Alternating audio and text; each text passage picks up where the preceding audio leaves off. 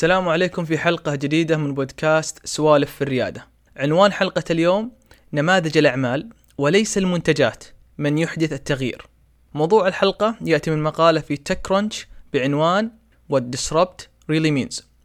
تجد في مقالة المدونة لهذه الحلقة رابط المقالة وغيرها من الروابط التي لها علاقة بالحلقة.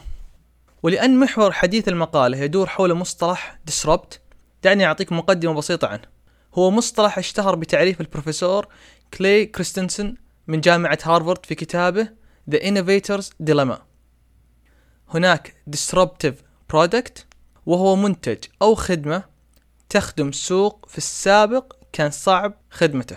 وهناك New Market Disruption تقديم عرض أبسط أرخص ومناسب مقارنة بما هو موجود حاليا في السوق.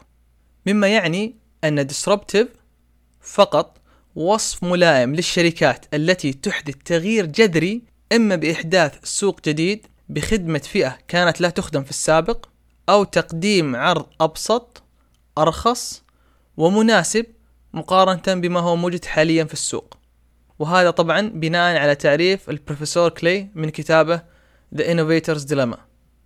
كاتب المقالة يذكر أن جوجل مثال رائع لشركة disruptive. خصوصا في مجال الإعلان أونلاين. اللوغاريتم اللي تستخدمه جوجل في فهرسة المواقع على أنه تحفة تقنية ولكنها لم تكن لم تكن سببا في جعل جوجل disruptive بل كانت خدمة جوجل الإعلانية المسماة ب AdWords على سبيل المثال فخدمة ياهو الإعلانية تتطلب منك آلاف الدولارات فقط لبدء للبدء بإعلان تخيل آلاف الدولارات لإعلان واحد على شكل بانر بينما جوجل في تلك الفترة استطاعت أن تقدم إعلانات رخيصة جدا بحيث تبدأ بدولار واحد. صحيح أن التقنية ساعدت جوجل ولكن نموذجها في الحصول على إيرادات عن طريق جوجل AdWords هو ما جعلها حقا disruptive. وكما ذكرنا في البداية disruptive من ناحية أنها قدمت عرض بسيط رخيص ومناسب لمن يريد أن يعلن أونلاين والآن نصل للنقطة التي يختم بها الكاتب بأن جوجل لم تصنع منتج disruptive بل نموذج عملها كان كذلك. لذلك إذا كنت تظن أن نموذج العمل ليس إلا نسخة مختصرة من الجدول الاقتصادية اللي هي ال business plan فأنت جدا مخطئ.